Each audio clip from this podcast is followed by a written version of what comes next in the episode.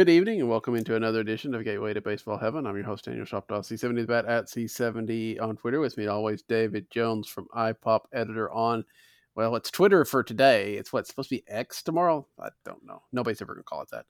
Um, this, uh, David, speaking of things we, I don't know. I can't even make that a segue. Never, I don't, I don't even know where to go with that. But that's, let's, I was trying and it just, it didn't, it didn't happen. So let's talk about the fact that the Cardinals have had a week.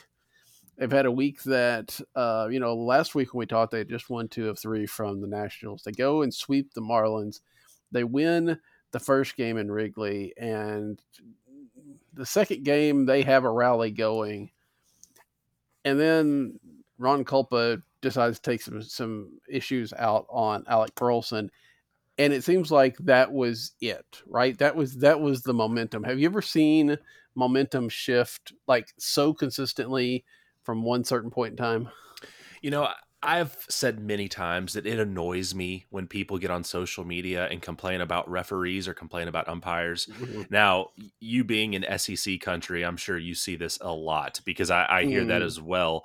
That people will blame a loss on the refs. People will their team will lose 52 to three, and they will blame the loss on the referees being one sided and slanted. It so it annoys me because my thing is always like you never hear someone say, "Man, the refs are really on our side this week." Like it would you would yeah. it would have to even itself out, but everybody's against the refs, so I hate it when people blame refs or umpires for a loss. But that being said, uh, Ron Kulpa really coupled coupled that up. I'm turning that into a verb. I can't even say it, so maybe it's not going to work. But yeah, that game, it, it wasn't lost solely on his terrible call, but it sure played a major role. I mean, mm. maybe you want to give him 50% of the blame. I mean, you're thinking worst case scenario, the Cardinals are tied coming out of that inning. But right. what's probably what you're looking at is bases loaded, one out, tie game, and all you need is a sac fly or potentially another walk to give the Cardinals the lead. So that was a major, major turning point. And I, I was furious at the time. You know, I don't want to blame it on him, but there's a lot of blame that needs to go there. Now, the people that are saying that he either hates the Cardinals or he was betting on the game or things like that, come on. I don't know if people know this, but Ron Kulpa is from St. Louis. Uh, he went to Hazelwood Central High School. He went to Missouri Baptist College. Uh, the guy is a St. Louis native. I don't think he's actively working against the Cardinals. He is not a sleeper well, agent for the Chicago Cubs. Uh, he just made a but I really think that just shows call. that he well, uh, he's just obviously trying to overcompensate to make sure nobody thinks that he's going to be a Cardinal fan by making egregious calls against them. Exactly. Uh, and people have accused um, Joe Buck of being that way, that he's mm-hmm. uh, tried to overcompensate by being anti Cardinals. And so, yeah, that gets out there too. But, you know, yeah, that was a major turning point, and it seemed like it killed the momentum right there in that very moment. Now, I will say this I, I put a lot of that loss on Kulpa for that game, but it is not on him for what happened the next two games. Right. The team has to bounce back from that. They have to be strong. And what we saw was basically the team we've seen the whole season, not this team that we've seen the last week. And so, very disappointing bounce back. You hope the team's fired up and they come out ready just to hit and smash and everything. But got a rain delay. Montgomery got in trouble early. Things just did not go well in the next two games. And so here we sit, and it feels like the positive never even happened. A little bit, uh, and, and to be fair, the Cardinals didn't have a little bit of a of you know they got behind early on Saturday and and rallied uh, back, but you know for whatever reason, probably because there just weren't arms available. Um, all they went was Zack Thompson, and you know Thompson has has been mismanaged. I think it's fairly safe to say that, right? I, I wonder if John Mozeliak wouldn't have said that too. You wonder what this bullpen would have looked like if they just left him alone instead of sending him down to Memphis to be a starter. Um, had a good first appearance after you know a month of sitting on the bench, um, but obviously you know still has issues, and um, that kind of led to Saturday's loss, and then today, yeah, you you hope that Jordan Montgomery comes out and pitches well, if nothing else, because you don't want to affect the trade value. Um, so yeah, I, I, think that what if, if we if you record this, uh, Alex and I recorded Friday night for Meet Musial, and at Friday night, even though you had that one loss, you're still having this argument of do the Cardinals really need to be selling? Are they kind of turning the corner? Is it finally happening? I don't think we have that argument now, right? I don't think anybody is now saying, "Man, they should just push on and go for it." I think everybody's like, "All right, bring out bring out the, the tags and, and and let the garage sale start." Yeah, I think uh, it was Ben Frederickson that tweeted out that the Cubs may have actually done Cardinals fans a favor by killing the hope. Mm. I, I, don't like looking at it that way. You know, I, I even though I felt like realistically the season was over, I was enjoying that little ride there for a little bit and hopeful that yeah. they'd get back in. But I don't think this changes plans. I think if they won every mm-hmm. game at Wrigley this weekend, that it wouldn't change their plans.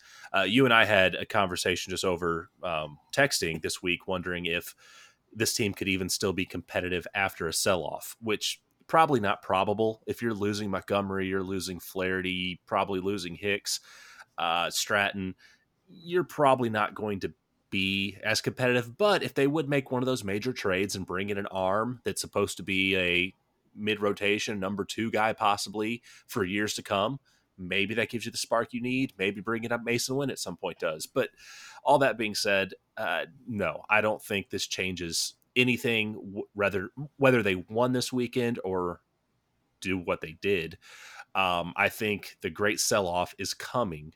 Uh, so whether people are looking forward to that or actually saddened about that, uh, it's going to happen one way or the other. And if you want a harbinger of that, um, the fact that the Cardinals, for the second time this year, have Taylor Motter on their on their major league roster after DFAing him, um, I, that may just tell you all you need to know about where this team is headed. Yeah, you know, I, I saw the tweet today and or yesterday, whenever it was made, and I think I think it was from Katie Woo, and I actually had to check to make sure that I was not seeing a tweet from several months ago that someone had just retweeted or something, just playing a joke. But no, it it was legit that Motter is back and supposed to infuse the offense, and that's where we are. Uh, Cardinals got a lot of guys that are banged up at this point. Uh, Edman, Donovan, you know, Arenado, Contreras, guys just not having a clean bill of health. And so this is where we are. And I, I don't think this is part of the tanking philosophy, but, uh, you know, it, it, it may help in that matter. I mean, I, you know, if you're thinking that Taylor Motter is going to come up and help the offense, maybe, maybe so. I just, I have seen a player be dis- DFA'd and then maybe later in the season come back up. I think we saw that with man, I don't remember who recently. One of the bullpen arms though, that you know got DFA cleared, went back to Memphis, got back added to the forty man roster. Might have been even Kodi Whitley actually, who has now been released completely from the system. But you know, for somebody to do that twice, at least it's not you know in back to back, back to back moves like it was last time. But it's still a little bit a little bit weird. Um, and I just wanted to acknowledge that. But obviously, you're right. There are there are bigger bigger problems on this team than Taylor Motter being brought back up. Um, I don't know. I don't know what it says though about this about this team. I think it's just so.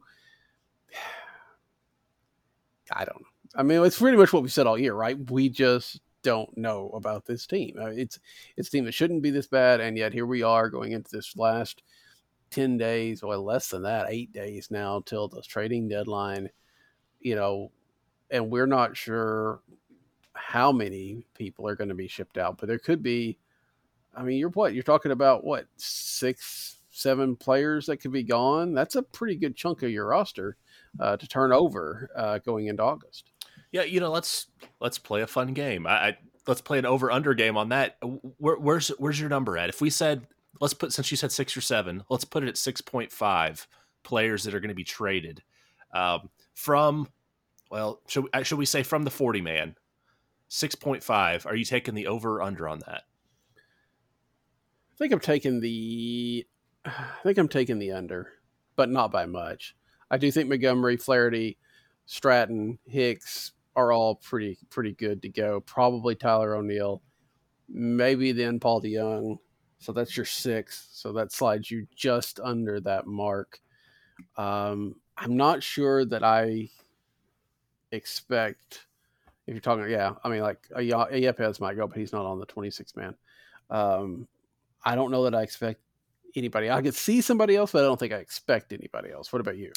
I'm going to take the under because I think that this is going to be a little more conservative than some people might think.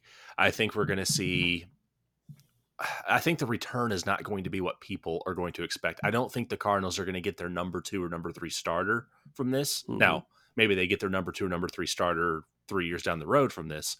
But I don't think you're going to get a Gilbert type. Uh, Max Scherzer's not showing up or anything like that. So I, I don't think we see Donovan go. I don't think we see Edman go at this point. Uh, so I'm going to take the six. I'm going to take the under because I think you see Montgomery, Flaherty, DeJong, Hicks, Stratton. Um, who am I missing there? Um, That's about right and then yeah, and and and maybe we see one other go. Now, if if they want to go big, and maybe we see Donovan go, and maybe we oh, I, I didn't mention the outfielders. Um, that's going to be you know O'Neill Carlson. That's going to be the iffy point right there. I mm-hmm. I tend to think they're going to keep O'Neill. Um, my thought is that right now I think Tyler O'Neill's trade value is pretty close to rock bottom because of his injuries. I think the Cardinals are not just showcasing him for the trade deadline. I think they're showcasing him for the rest of the season to try to make a trade in the offseason. I think Carlson is more likely to go because of the way things have been going on. So I think one of those two has a chance to go. So that's where I'm going to put it at six. I think that's about right where it is unless we see some blockbuster come through. Um, I know Bob Nightingale mentioned that Wilson Contreras is on the block. And if Bob Nightingale says it, it means it's not happening. So exactly. um, I don't put much stock there either. So yeah, I'll put it at a comfortable six. I do think that there's an argument that's been made, and I think is a very strong argument that you know we're talking about Tyler O'Neill getting show, you know, playing as, as some people would say to showcase him for the trade deadline, right? If you think, and I mean you in the general, not just you specifically, um, that Dylan Carlson's the one that's being traded. Why are they not playing Dylan Carlson? Right? I mean, because that's just you. You've got a guy on the bench. It cannot be helping his value at all when it's a guy that's saying, uh, "Oh yeah, this is a guy we don't even believe in at all anymore. Please give us something for him." Um, you know, I don't. Mo has said, again, take it for what it's worth, that they're not giving away people. It seems very difficult to trade a guy that you have well, to some degree jerked around as much as Dylan Carlson and get the value that you probably should for an outfielder that's 24 years old. Yeah, and you're not the first person that's mentioned that to me, and I think that's a great point. My only thought would possibly be that they either already have the bare bones framework in place for a Dylan Carlson deal, and or they know exactly what his value is from a couple teams. And so maybe it's more of, yes, the framework's there. And this is a thing about we know he's not going to be the future of this team. So we're going to sit him. We also don't want him getting injured before the trade deadline, which I know you can make trades before the deadline. You don't have to wait up till the last hour. Mm-hmm. But I do wonder if maybe whether it's the Yankees or, or whoever it is, it maybe the talks are already there to the point that, um, that they kind of know how things are going to go. Now that being said, he's he played today. He started today. Uh, had had two mm-hmm. RBI. He has played some this week, and It's just kind of been an off and on thing. But my guess would be they know exactly what his trade value is, whether he plays or not, and so it's kind of just one of those use them where they think he works best, but also let's make sure he doesn't hurt himself before he goes to another team. Now I could be completely wrong, and maybe he's in their plans long term. I hope he is. Um, I know I've been accused of being the president of the DC fan club, but uh, I think that we still have not seen his potential yet. The guy's only 24 years old. People forget that sometimes. Like I said last week, this is the same age, 24 is when Matt Holliday and Aaron Judge made their appearance in Major League Baseball. This is still pretty young.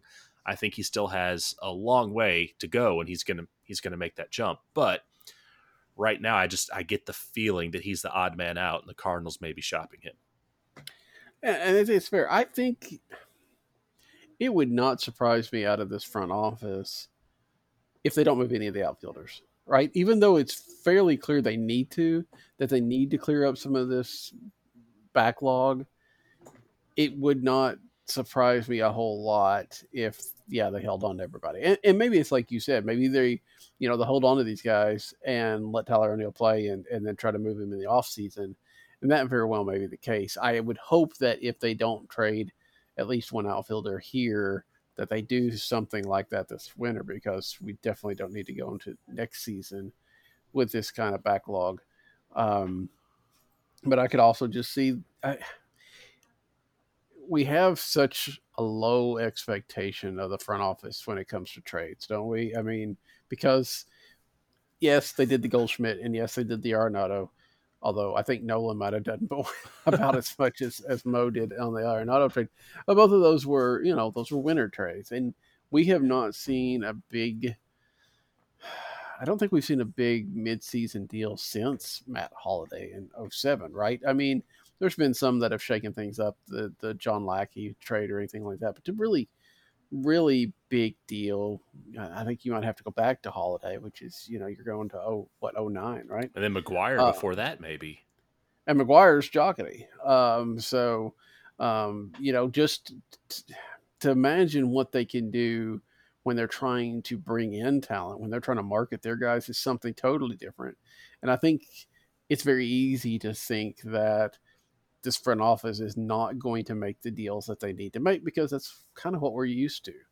So hopefully they surprise us. Hopefully they do most of these deals that we think they should do. But I don't know. From part of me is like until they actually pull the trigger on two or three of these deals, or maybe even just one of these deals, I'm not sure I'm going to believe they're actually going to get done. Yeah, and that is a possibility. You know, I've always thought if I could have like, uh, you know, find a genie and I could have like three wishes. One of my wishes would be that I want to be in a draft room for the NFL draft or be in an MLB front office for the trade deadline because I I mm-hmm. really want to know what that actually sounds like. Like what it I want to hear yeah. the offers that teams are getting because it could be the fact the Cardinals just don't get what they think they're going to get maybe for Dylan Carlson and so maybe they hold on to him. I mean, if Mo doesn't want to give away players, please don't. And I know mm-hmm. if they hold on to some of these guys and hold on to some of these outfielders, people are going to be furious that they did that because of the logjam. But at the same time, you don't want to give up one of these guys who's cheap and controllable for a while for nothing. And it's we just we won't really know. Sometimes things can kind of leak out a little bit, and Derrick Goold is really good about getting that information out there when it's available. But that is a possibility. And I think the other part of this is I hesitate how to, uh, even how to say this. I think people, for the most part, need to prepare to be underwhelmed for what the return mm. is for these guys, because this is not like it was five years ago, where you could send a rental pitcher off mm-hmm. and you could pick up two guys in the top 100 on Baseball America's list. Uh, we're not we're not there anymore. Teams are they are just not paying for rental pitchers like they used to. If you uh, you know there may be some exceptions. You know you get a Max Scherzer in there or which of course Scherzer that had to be Scherzer and Trea Turner in that deal together. Um, a guy like Juan Soto who has some years to his contract is going to bring a huge return. But while Montgomery and while Flaherty and while Hicks may be at the top of their positions, and I know uh, I think MLB said that Paul DeJong is the top shortstop available, they're likely not going to bring back these top prospects, these guys who are just heralded as being the best. They might bring back an organization's number three and their number eight and maybe their number 16. But I think what's going to happen is when we see these trades made on paper, the first thought for a lot of people is going to be that's it. That's all Mo could get and people are going to start complaining like he could have gotten more if he would just ask for more if he would have held mm-hmm. out for more or talked to other teams what we don't know is that the cardinals may have had these eyes had eyes on these guys or randy flores may have had eyes on this guy and say this guy may be ranked sixth in the dodgers system but he's going to be a number three guy in the rotation very very soon so i say all that to say if people feel very underwhelmed and maybe maybe they don't maybe that's not going to happen if people feel very underwhelmed also stay patient because two years from now things mm-hmm. may look a whole lot different uh, with some of these guys but don't expect to be getting a top 10 prospect in, in all of baseball for for jack flaherty I I believe all that, and I think you're absolutely right on that. The only caveat I would mention is it feels like like I don't know. It doesn't sound like the Padres are necessarily going to sell, although they maybe they put Blake Snell on the market. Um, I don't know that the Mets are going to sell it, even of Verlander or Scherzer, given the way they've pitched this year and the contract. I mean, depending on how that situation is, might not bring us back. It feels like St. Louis has the best, especially overall, wares on the market, if you will. Um, and you know, if you can get a couple teams bidding against each other or a team that gets desperate for a Montgomery, thinking that that's going to make the difference, then you know, then maybe you get something a little bit better. Again, I don't think you're right. You're not getting the team's top prospect or two of their top five or anything like that, but you might be able to bring back a little bit more than we're expecting if the market, you know, if there's just nobody else out there, um, and teams really need to really need to shore up their pitching before they get into the, the postseason or need that closer at the end of the at the end of the game. Um, I think it's going to be very interesting. I think you're right, though. I mean, and, and that's part of the deal too. You know, when prospects are coming back for most of us. I mean, we're not most of us aren't Kyle Reis or uh, Blake Newberry or anybody that has a real pulse on not only the Cardinal minor league system but other teams' minor league systems. And so when you're getting back unproven talent, then yeah, I think it's it's really easy to say, man, we should have yeah. If you start looking at the numbers next to the prospect name, it's really easy to say, yeah, we didn't, we would like to have more. But uh, you know, and I asked Alex this on on Musial. I'll ask you the same. What would for you um, make up a successful trading deadline? When it, when August first comes around, what do you need to see on the Cardinals or from the Cardinals that you can say they did a good job? uh, you know, for one, you, uh, you know, there's the whole prisoner of the moment reaction where right away I'm going to have that gut reaction of great trade or this was terrible or and then I'm going to feel like I need to defend myself against everybody else saying the opposite probably in situations like this, unless it ends up being a big trade with like you know they're throwing Donovan in there for somebody that's already established as a starter and stuff like that.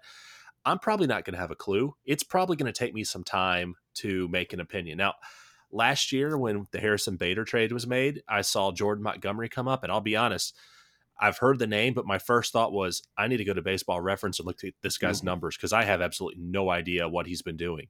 And I looked at his numbers and went, "Oh, okay, yeah, that's actually a pretty good, pretty good deal there. Okay, I like this. This looks good."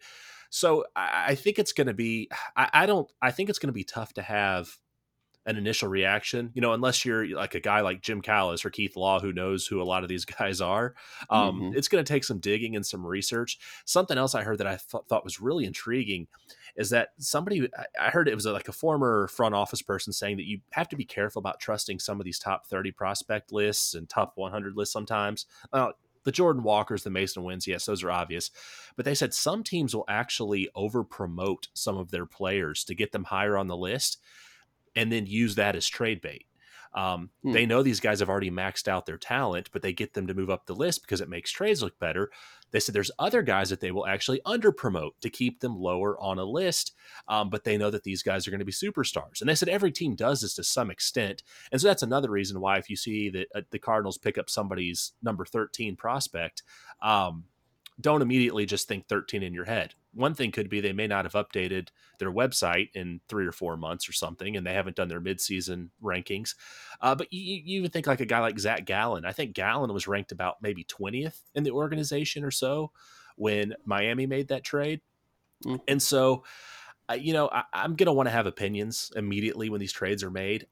But I don't know how I will say if it's successful or not. Now, if they make a trade for Montgomery or Flaherty and the return is what they got for Genesis Cabrera, yeah, I'm going to be a little disappointed with that. Um, if it's you know a 19 year old playing rookie ball or something like that, yeah, that's going to seem very underwhelming. But if it's you know if they're getting a multiple prospects or some major league ready guys who may be in the top 15 of an organization and um, they've got some pretty good numbers, then okay, sure, let's see it out. But you know, I, I don't. I, I, try to keep tabs on other organizations and their minor league clubs to be ready for moments like this. But I think it's going to be one of those that, yeah, it's going to have to kind of be a little bit of a wait and see period. Um, I know you've kind of got your uh, your finger and your pulse on things a little bit more than I do. So what would it what's what's it going to take for you to actually feel like, yes, they pulled this off. This is what they needed to do. They're on the right track yeah, you say that to the person hasn't watched but like one game all year, so I don't know. I don't know if that's right. No, I think for me, I want to see, I want to see them bring in pitching, whether it's AAA pitching, Major League pitching, or you know something that's at least going to be contending for rotation next year. And I want to see, I either you know good strikeout per nine or strikeout to walk ratio, or something that shows that this philosophy of swing and miss that they're talking about is something that they're actually going to actively go out and get. Um, you know, if they bring back some sort of equivalent to Dakota Hudson, then they haven't learned their lesson. Um, if they bring something like, you know, a, a, even a Steven Matz, probably we're going down that same road. But if they can bring in a guy that's you know, uh, or a handful of guys, even at, like I said, even at AAA, maybe some at AA that look like they might be ready to move up so that they could be ready sometime in 24 um, with, you know, nine or 10 K per nine or, or something like that. Then I, I think, you know, just, just for a rule of thumb, that's where I'm thinking that maybe they've been successful.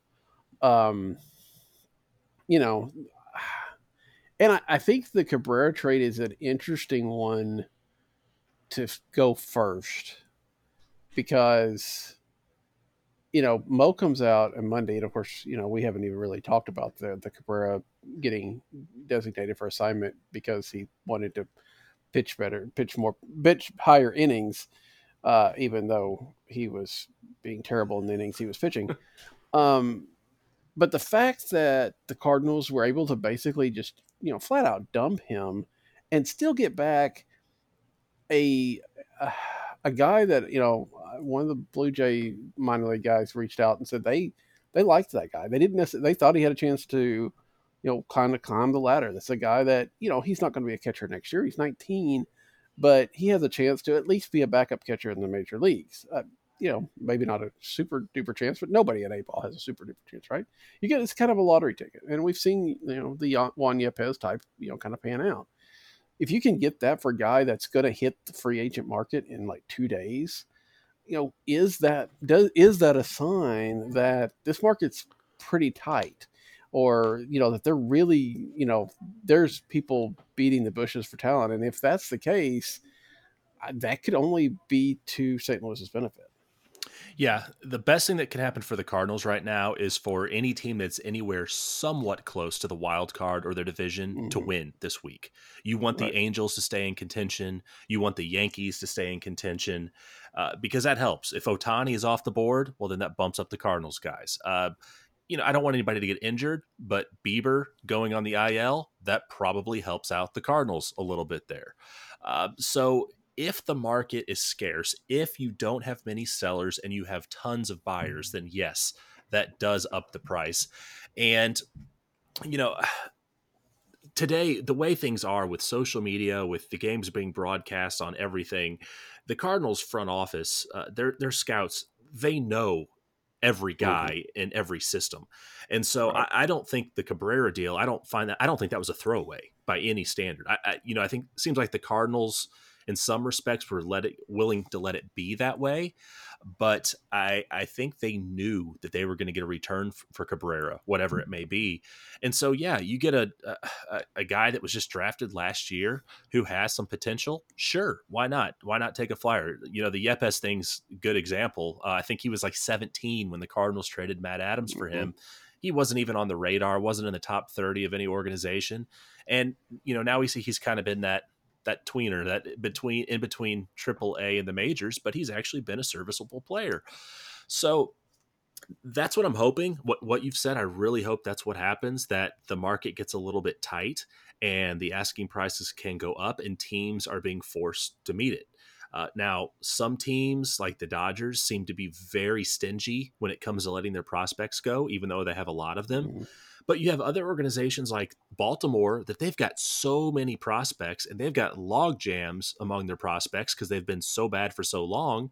Uh, that they've got guys that they can trade away right now, and it's really not going to hurt them because they've got other guys that can come in and fill that position.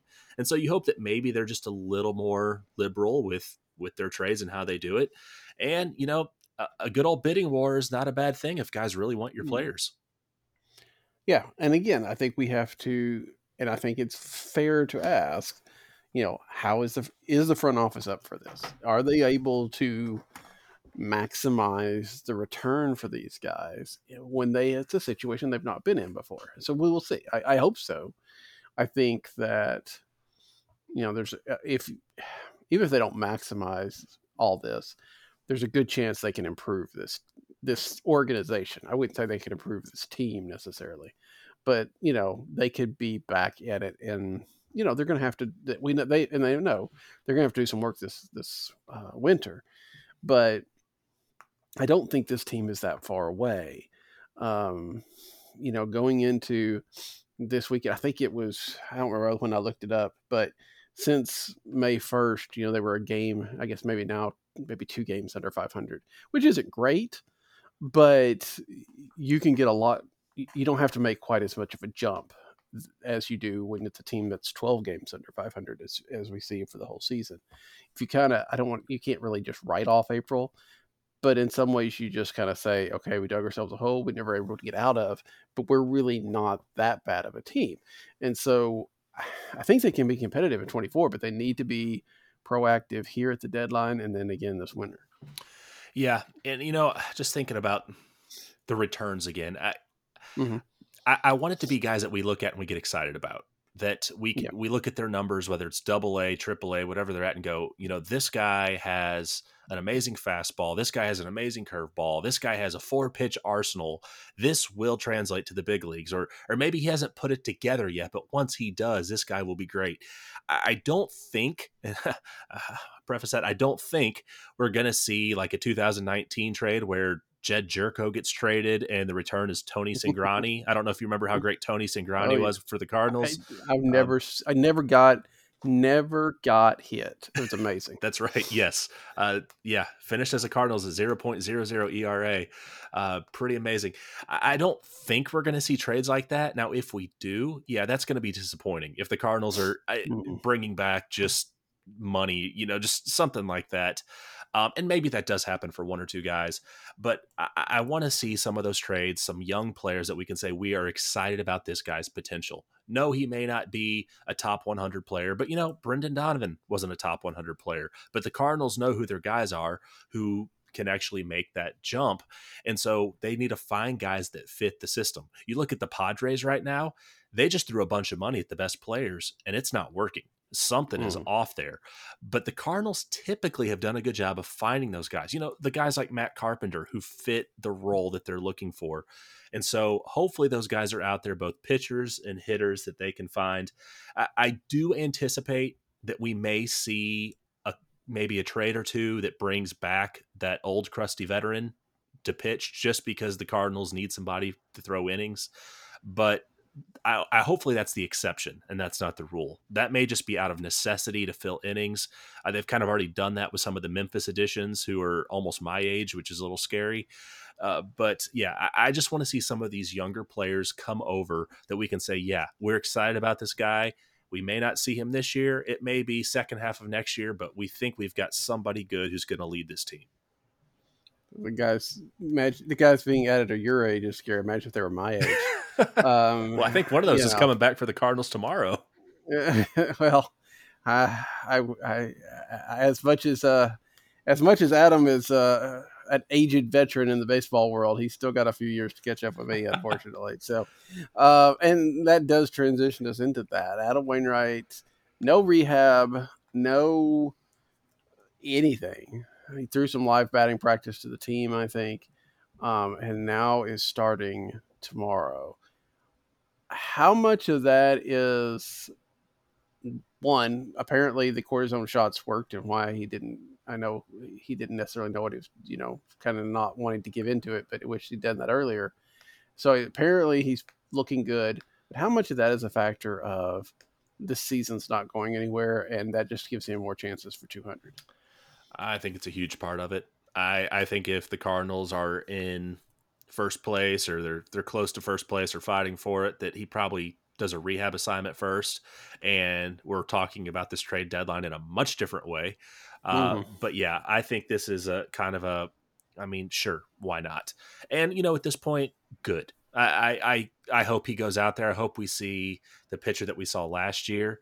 Um, maybe we'll see a throwback. I I hope we do. I really hope we do, and I hope he gets 200 wins, and I hope he keeps climbing. Um, I don't know what's going to happen, but uh, I'll be rooting for him. So, but yeah, I, I, think you're right. I think that's kind of they're not throwing in the towel, but I think it's kind of like, yeah, why wouldn't we throw him out there?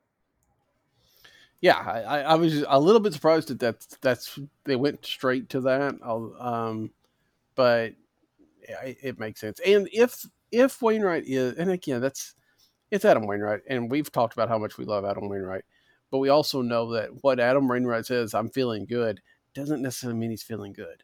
Um, when Adam Wainwright says, "I'm getting life on my pitches," that doesn't necessarily mean he's getting life on his pitches. So, it's until we see it, it's hard to know because Wainwright thinks the best of his stuff all the time, and that's fair. I mean, that's what you want as uh, an athlete. You've got to have that kind of mindset. But until we see him go out there and do it, um, it's you know it's hard to believe it. Now, if he does, though, I mean that's that's nice, right? I mean, because if we've talked about, you know, you've got to have something to root for or to watch or have some reason to watch this team after August first, assuming that some of these guys are going to be traded. So having a I don't want to say resurgent Adam Wainwright, but a, maybe an Adam Wainwright that can have a finish to his career, at least in the ballpark of what Albert Pujols did last year, would at least get you watching every fifth day. Yeah, you know, and people are going to watch no matter what. I think ratings will drop a little bit, but Cardinal fans are pretty loyal. And so why wouldn't you want to watch? You get a chance to watch Wainwright, you're going to get a chance to watch Jordan Walker play probably every day for the rest of the year with occasional off days. Masyn Winn will probably be up. I mean, think about that for a second. You may have Masyn Winn playing shortstop while Adam Wainwright's pitching, Jordan Walker in the mm-hmm. outfield. I mean, guys that are like half his age. Uh, it, that's kind of a cool thing. So, you know what? It, it's kind of one of those at some point you're like, you know what? Let's just go have fun. We're so yeah. far out of it. And I think they've probably already heard that speech that no one's no one's counting us counting on us. You just in some ways you're preparing for next year. And I know with Adam Wainwright, you can't really do that. And with free agents, you can't really do that. But just go out there, just make the most of it to end the year and and so be it. Yeah. Yeah. I think that's that's probably fair. And we saw we've heard that a little bit from um, Nolan Arenado this last week when the Cardinals were winning. It was like, hey, we're we're so far down, we've just got to you know just kind of put it out of mind and go out and have a good time. And you know that can work. Um, obviously, didn't work too much this weekend, um, but it's at least better than you know being miserable through this whole slog because you know October isn't coming this year, or at least not baseball wise for the Cardinals, and that's that's hard to deal with. I, I think it's going to be uh, a very interesting last couple months, and and to have things to to grab onto, whether it's new faces or Masyn Winn or Adam Wainwright or whatever it may be, you got to have something like that, and so that's uh, a good deal. Um, talking about old faces, though, um, the Cardinals had another addition to the Baseball Hall of Fame today with uh, no, uh, Scott Rolen, let's pick the right third baseman, um, going into the Hall of Fame, which does lead to the question that I was about to get to is, I mean, I, I assume you saw, maybe you didn't see much of Scott Rolen. Um, but if you did, how do you compare him and Nolan Arenado? Yeah, thankfully I lived in St. Louis for most of my life, and so I, I the when the trade happened, I was ecstatic. I, I thought it was he was one of my favorite players. It very, a lot of parallels to Nolan Arenado, one of my favorite players who didn't play for the Cardinals. When the trade happened, I could not believe that the Cardinals were actually getting him for what they got for him. You know, another one of those trades mm-hmm. that you will not see today, right? except for Nolan Arenado, oddly enough. but I was so ecstatic, and so to watch him play every day was just a joy. Uh, the guy, his defense, it's like he attacked the baseball. Uh, he he played it so well, and I can remember when I was in high school, Andy Benes came and spoke at my church, and there were there was a Q&A session and, and he answered everybody's questions, but someone asked him about Scott Rolen and he said, When I bring my boys to the ballpark, I tell them to watch Scott Rolen from start to finish. He said, Watch the way he goes about his business off the field. Watch the way he goes about his business when he's taking grounders uh, before the game. Watch the way he just handles himself during the game. He said, I want my kids to follow in his footsteps. And this was a Major League Baseball player saying this, but he said, mm-hmm. I want my kids to follow in his footsteps and watch how he does everything at such a professional level. He said, when you watch the way he handles himself, you can see why he's such a great player. And that has stuck with me. And um, it's it was just a joy to watch him play third base. I can remember there was a game where they I think they clinched the Central or maybe they clinched a playoff spot. I can't remember for sure, but there was like a it was a line drive down the third base line and he dove and made this like tumbling catch into foul territory. Just one of the most amazing catches I've seen. Uh, and he did that stuff all the time. And it's it's almost like we cloned him and Nolan Arenado is is his clone that's that's playing. I, I do think I'd give the edge to Scott Rolen a little bit when it comes to defense. Now, ask me again in two or three years, and that may change. Um, I think Rolen was an overall just better player, but it's, I mean, you're kind of, it's apples. I don't want to say apples and oranges, but they're they're kind of different players in different eras, um, and so you can't go wrong with either one of them. But it's Cardinal fans have been spoiled by having two amazing third baseman playing there, and you know maybe three if you want to throw in Guy, Gary Gaetti. I think he was quite the defensive specialist too. But uh, I mean, yeah, I mean, it's amazing how often you hear Gary Gaetti's name. Yeah, in this conversation the rat. as well. Uh, but yeah, um, but yeah, two two incredible third basemen. But yeah, Rolen, well deserved of him getting in the Hall of Fame. Um, just just an amazing career. Yeah, yeah, it was it was it was great to to watch him on a regular basis. I think that I, I mentioned this on Twitter uh, today somebody else asked a similar question. To me, boy, I, I think that Roland Rolen could have been better at all the plays you expect to be see made. I mean, I don't know how many times I saw you know, we saw him throw from his backside uh, from third base to get the runner first. I mean, he was he was incredible. But I think Nolan, as I called him, he made me more the jazz musician because he makes plays we don't see coming, right? The throw home when nobody else would throw it home. The they try to get the guy at second on a bunt, those kind of things. And it, I don't know that that makes him better than Scott Rolen at all, but I just think, like you said, their games were for the fact that they were both remarkable with gloves. Their games are uh, enough different that you can say one was the best at one way, one might have been the best in another way. It's you know, it would have been fascinating to watch them at the same time and, and really get a, a comparison because, you know, yeah, Scott Rolen's playing on, you know, a lot more AstroTurf and, and you know, without the shift and um, things of that nature. But man, it, I, it's hard. It's really hard. And like you said, it's been really a lot of fun to watch both those guys. Absolutely. And, you know, speaking of Adam Wainwright, you, you know who was playing third base for Adam Wainwright's first ever game that he pitched? Scott Rolen, most likely. Actually, no, it wasn't. I just looked. Okay. it was Abraham Nunez and John Mabry played there a little bit too that game, which is very yeah, weird. Which, I mean, so, I mean, when you add those two guys up, you get pretty close to Scott Rolen. Yeah, I thought so, for sure. I was like, it had to be Rolen playing. Nope, not that game. Cardinals lost seven two to the Mets. Um, lost to Pedro Martinez, but uh, makes people probably feel old there. Matt Morris versus Pedro Martinez.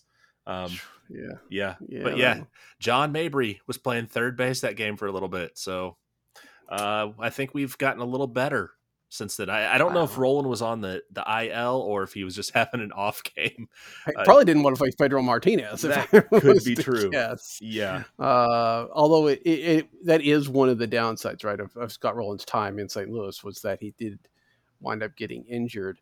And to be fair, I mean that the injuries that he had were significant enough that that's what kept him out of the Hall of Fame for so long. Um, you know, without running into Alex Cintron in the in the playoffs in what 20, in two thousand one.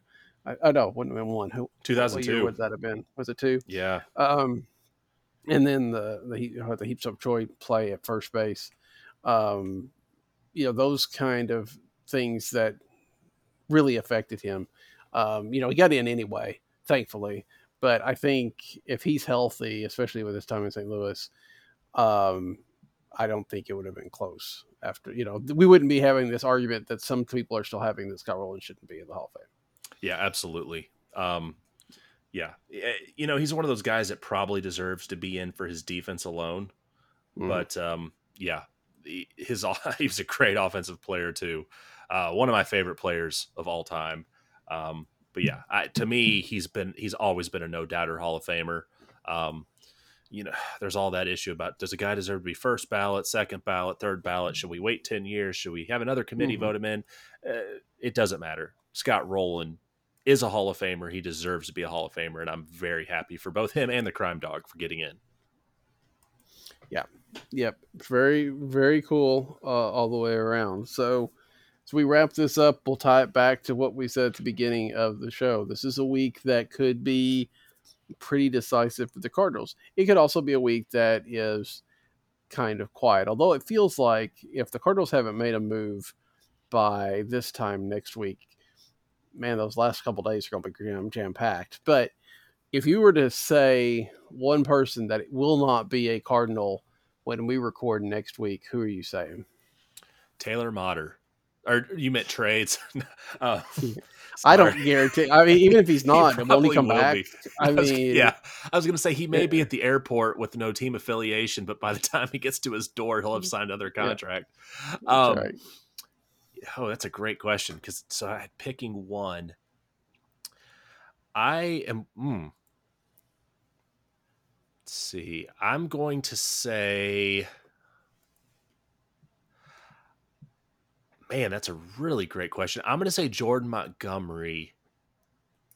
Uh, even though I think pitchers will go the last day, I'm going to say Jordan Montgomery because I think a team is going to want him before he pitches again. Um, but otherwise, I would say Paul DeJong is my number one. What about you? My first one is honestly, if I was just to pick one, I pick Chris Stratton, um, because I think the middle relief type of guy is a guy that could go out easily. Now, it's also possible that Stratton gets packaged up with a deal like they did with Quintana, and maybe that keeps him around longer. But if for some reason he was going to be sold, you know, one on one, then I think that's the kind of guy that you can get that done pretty easily and clear the decks. Start looking, you know, give yourself a focus on getting some of the bigger ones done.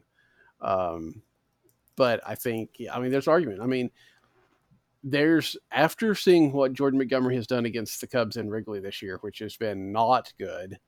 The fact that his next outing is against the Cubs in Busch may give Mo a little bit of impetus to try to get him moved before that that next you know the five days from now, right? Uh, I mean, does that matter? Do you think? And, and I, I, really thought we were going to wrap this up, but I do want to talk about that part. Does it matter what players do in this last two weeks? Because, like you said, the teams know who these guys are. They know what's going on. How much does you know Jordan Montgomery giving up seven runs today matter to his trade value this week? I think injuries matter a whole lot more than performance mm-hmm. down the stretch, especially when you got guys knowing that they're on the trade block. I mean, that's that's not great. I, I, you know, you wonder about Flaherty struggled the other day. Him knowing that that might be his last start as a Cardinal, is that in his head somewhere? Um, right. Um, so I think health is the bigger issue here. Making sure like Montgomery's hamstring is okay. Performance, I don't think is that. I, it's important, but it's not that big of a deal when you're in the last week when you've already put together a full portfolio of what you can do. Um, so I, am not as concerned about that if I'm a GM, uh, unless just something really crazy goes on. Um, you know, a guy, you know, like Rick Ankiel's not able to hit the catcher, then yeah, you've got issues. But otherwise, I don't think that's there. But you did make a good point about packaging guys together, and I think we will. I think the total number of trades will be smaller than people think. We may only yeah. see the Cardinals make three trades, four trades. Because of that, it would not shock me if no one has been traded by the time we record next week. Um, because with the trade deadline being on Tuesday instead of Monday, they will have time to make three or four trades fairly easy in those last two days. And so, yeah, I would not be shocked if next week we're hearing rumors, but nothing official has come down yet. on the flip side of that, and I think you're right, but on the flip side of that is the technicalities of making trades, right? The paperwork that has to be done before it gets into the league at what is it, three o'clock central or whatever on on Tuesday. Uh, I, any physicals that have to be done, which I don't know if they do that. You know, before uh, usually do that before the trade's finalized, right? Uh, at least before free agents. I think Mr. Correa could attest to that. Um, so I I wonder, even with three or four, how you know they could they could just go rapid fire boom boom boom and have everything kind of laid out i that's that's very believable but ah, man i think if they haven't made a trade by this time next week i'm going to be really antsy about what's what they're actually doing yeah and you, you don't want to you don't want to be trying to up the bidding so much that finally the teams fall out you don't want right you know the oakland made that mistake with sean murphy they thought that they were going to get a haul and basically they turned teams off and had them go the other way and then got not nearly as much back as they expected. We've seen that happen multiple times with teams where they've tried to pit teams against each other uh, for trades and ultimately it's backfired. So I, I think if you're really any team, you know what you want to get. And once you get that, you don't let it linger out there too much longer because I think teams will start looking another way, especially as the clock's ticking down. Right. Right. I mean, if, if, and I don't know how much you know, Mo isn't one of those ones that wants to set the market either, right? Um, if a Blake Snell is available, if a Marcus Stroman's available, um, if a Scherzer Verlander is available, I don't know if Mo holds out till one of those guys goes before he finalizes a Montgomery deal. Um, but then you run the risk of everybody sitting around waiting for somebody to make the first move. Um, so I don't know. I think this it's going to be interesting. It should be a very busy week, um, or at least from the rumor side of things, if not if, if, not the action side of things. And the Cardinals have to play games. Three games against the uh, the Diamondbacks, four games against the Cubs. Um, they kind of seem a little bit secondary to what's going on around them, don't they?